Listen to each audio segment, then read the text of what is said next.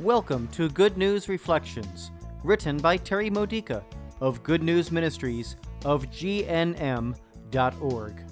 Building your faith for everyday life using the scriptures of the Catholic Mass. Tuesday of the second week of Easter. Today's theme Flying High in the Spirit. What does it mean to be born from above?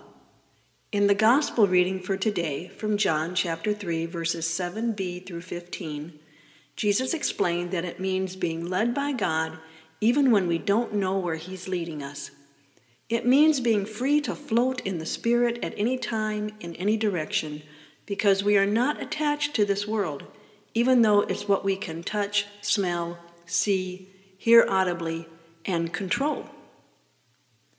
Life in the Spirit means living as a feather on the wind, offering no resistance to being picked up and transported by a gust that we cannot see, having no sense of alarm when find ourselves in an unexpected place.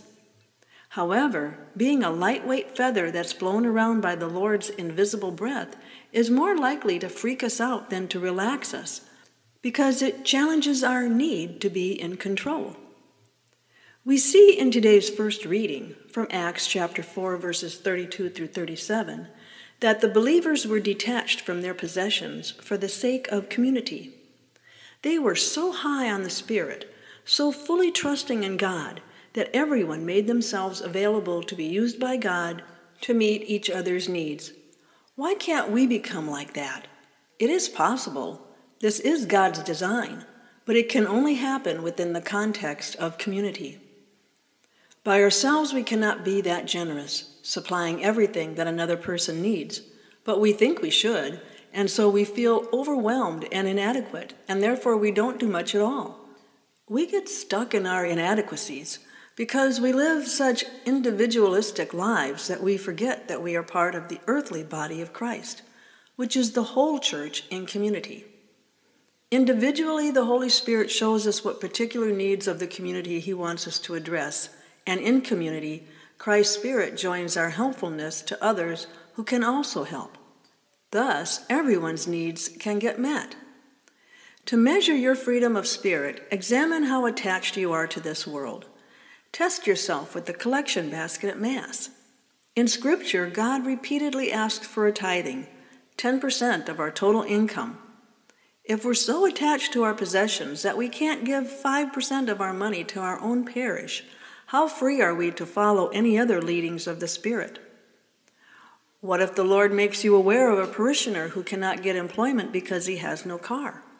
And what if you're about to trade in your old car for a new one? Could you give it to him? What if he attempts to pay you for it, but his check bounces? Would you demand payment or forgive the debt? Or would you instead thank God for the opportunity to experience one of the wounds of Jesus as you continue to float along wherever the Spirit blows? St. John of the Cross said, It makes little difference whether a bird is tied by a thin thread or by a cord. For even if tied by thread, the bird will be prevented from taking off just as surely as if he were tied by cord.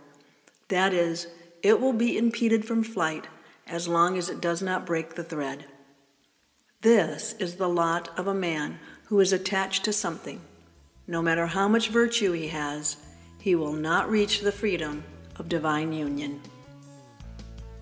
This has been a Good News Reflection by Good News Ministries of GNM.org. For more faith builders or to learn more about this ministry, come visit our website You'll find Good News Reflections available by email and text message, online retreats, prayer resources, and lots more to help you know the Father's love and grow closer to Christ and be filled with the Holy Spirit. Visit gnm.org today.